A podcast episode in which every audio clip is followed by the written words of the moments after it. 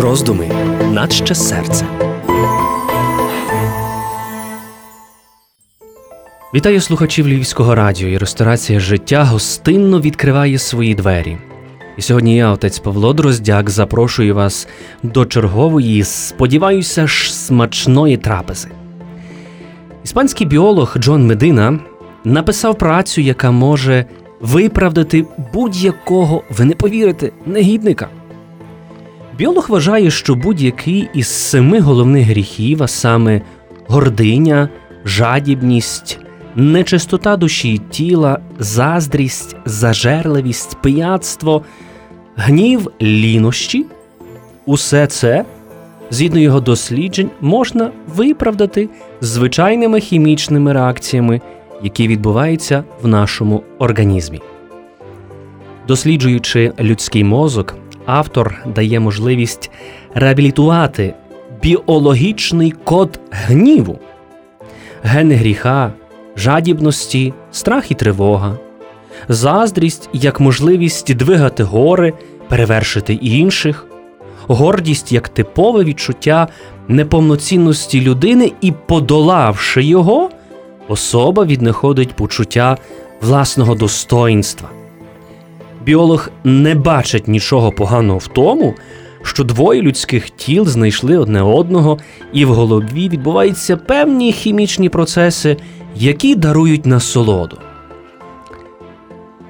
Коли ти хочеш усунути зі свого життя Бога, то завжди знайдеш для себе спосіб оправдання. Чому так буває іноді важко визнати, що я помилився? Пішов іншою дорогою, потрапив у пастку власного я. Цікаве дослідження було проведено на замовлення каналу BBC. При опитуванні респондентів виявилося, що ця теорія головних гріхів вже є дуже застарілою. Дослідження показало, що жорстокість проявляють 80% опитаних, а джерелом жорстокості уважно є гнів. В чому полягає цей біологічний код гніву? Чому, на думку біолога, він передається з покоління в покоління, і тільки тварина злість дає можливість, як він каже, вижити у жорстокій боротьбі? Відповідь спробуємо знайти у Святому Письмі, чи насправді все так просто. Пригадуєте двох братів Каїна і Авеля. Авель був вівчар, а Каїн порав землю. По якомусь часі Каїн приніс Господеві жертву з плодів ріллі, та й Авель приніс жертву з первістків свого дрібного скоту, і то з найгладкіших. І споглянув Господь на Авеля і на його жертву, на Каїна ж і на його жертву не споглянув. І тут святе письмо чітко зауважує розсердився Каїн вельми і похмурнів. І сказав Господь до Каїна: Чого ти розсердився? Чому похмурнів? Коли чиниш добре, будь погідний, а коли ні, гріх на порозі чигає. Він і так уже оволодів тобою, але ти мусиш над ним панувати. Бачимо, що вже на перших сторінках святого Писання ми знаходимо емоцію, яка називається гнів. Ми бачимо, що вона торкається перших людей, які відчувають певне незадоволення. І це незадоволення виявляється у крок, який ми назвемо в історії нашого людства першим вбивством, коли людство досвідчило, що таке смерть, яка не пішла від Господа Бога, але про смерть ми спершу чуємо, що Каїн убив Авеля. Убив, бо розсердився. І, власне, ця його сердитість була настільки великою, що на обличчі було його видно, що він похмурнів. І тому Господь зауважує, Якщо ти чиниш добре, будь погідний, спокійний, лагідний. А коли ні, то гріх чекає на порозі. Ми іноді думаємо, що цей гнів, який він, який ми маємо, він іноді може бути святим. Але Господь нам чітко каже: немає такого святого гніву. Якщо ти розсердився, будь обережний, тому що ця сердитість може оволодіти тобою і панувати над тобою. Тому мусимо контролювати свої відчуття. Бачимо, що гнів оволодіває людиною. Коли Господь запитував Каїна, де твій брат? Він неначе давав йому шанс зцілитися від цього злочину.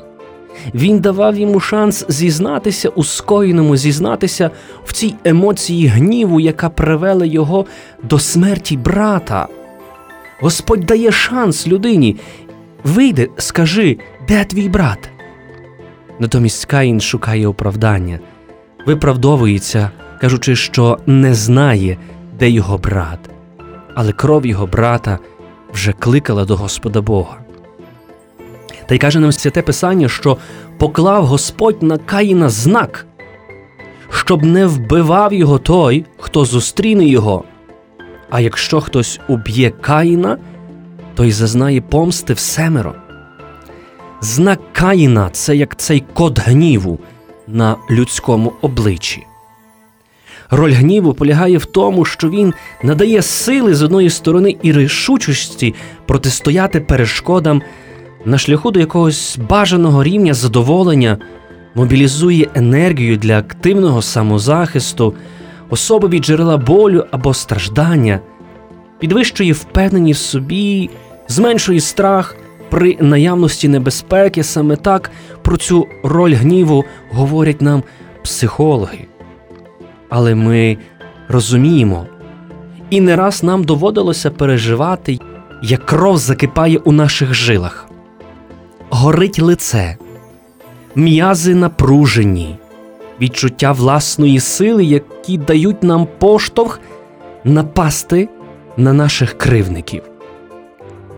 Гнів часто розвивається під час взаємодії між батьками, подружжям, колегами, дітьми, друзями. Але факт, що залишається, гнів дорівнює жорстокості. Трапляються випадки, що подружжя в поривах гніву йде на небезпечні кроки. Породжена гнівом агресія залишає синці і рани не лише в душі і серці, але і на тілі. Від гніву страждають жінки, відлупцьовані батогами пекучих слів своїх чоловіків. Терплять діти, які не розуміють, що їх поведінка є відображенням життя батька і матері. І тому так важливо нам контролювати цю емоцію. Як важливо розуміти, що в поривах гніву ми завдаємо одне одному часами непоправного болю, коли лупцюємо тими словами одне одного, не жаліючи вже жодних слів, не вживаючи жодної цензури, ми одне одному в поривах гніву бажаємо все, що тільки можна побажати, але власне цього злого, недоброго, негативного. Ми зустрічаємося з тими емоціями, коли іноді приходимо додому і не розуміємо, чому саме так поводиться мій чоловік чи моя дружина. Ми іноді намагаємо запитуватись, але натомість ми отримуємо якісь банальні відповіді, які не влаштовують нас, і це пориває нас до гніву. Чому це має повторюватися щодня? Чому ти мені не довіряєш? Чому ти не даєш мені можливості розвиватися? Чому ти не даєш мені цієї свободи, в якій я обираю тебе, мій чоловік, моя дружина, свободи, в якій я дарую тобі себе? І, власне, ці відчуття гніву, емоції це ті, які народжуються в нас тоді, коли ми не віримо насправді, що ти мене чуєш. Не віримо, коли ті слова, які я звертаюся сьогодні до тебе, вони справді доходять до твого серця. Я не вірю, і я відчуваю цей гнів, коли кров закипає в моїх жилах. Як іноді я не можу до кінця повірити своїм дітям, які мені, можливо, 22-й раз говорять, що так вони вже залишають той чи інший гаджет і йдуть робити уроки. Я не вірю, можливо, часами, що діти мені кажуть, так, мамо, я хочу поправитися, але я до кінця не можу. І тоді цей гнів призводить до тих непоправних наслідків, коли ми лупцюємо одне одного, б'ємо в своїх сім'ях, в своїх родинах і тоді страждаємо. Якщо ми бачимо у своєму серці та навколо себе власне ці сигнали цього гніву, то церква, як наша мати і учителька, разом з іноді гіркими ліками правди про нас, пропонує нам в цьому періоді Великого посту і солодкий лік молитви, милостині і посту. Стоїть питання, як опанувати цей вогонь гніву. Нас певно, що присвячуючи більше часу на молитву, ми дозволяємо нашу серцю відкривати приховані брехні, якими ми обманюємо самих себе. Нарешті шукати правду у Бозі, бо Він, як добрий батько, хоче нам в цьому допомогти. Перемога над гнівом це насамперед перемога над моїм язиком. Хочу розповісти вам одну цікаву історію. Жив собі один дуже запальний юнак. Одного разу батько дав йому мішечок із цвяхами і наказав забивати по одному цвяху в паркан, коли юнак не стримає гніву.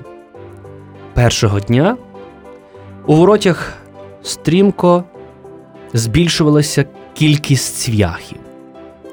Другого тижня він вже навчився стримувати свій гнів, і з кожним днем кількість цвяхів, які він забивав у ворота, ставала дедалі меншою. Юнак зрозумів, що легше контролювати свій темперамент, свій гнів, аніж забивати цвяхи. Нарешті настав день, коли він жодного разу не втратив володіння над собою.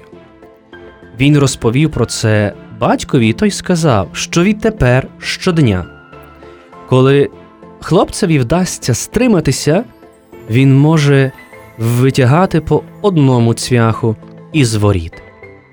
Ішов час, і настав день, коли він зміг сказати батькові, що у паркані вже не залишилося жодного цвяху. Тоді батько взяв сина за руку і підвів його до паркану. Ти непогано впорався, але ти бачиш, скільки дірок є у воротях. Власне, ці ворота і цей паркан вже ніколи не стане таким, як раніше.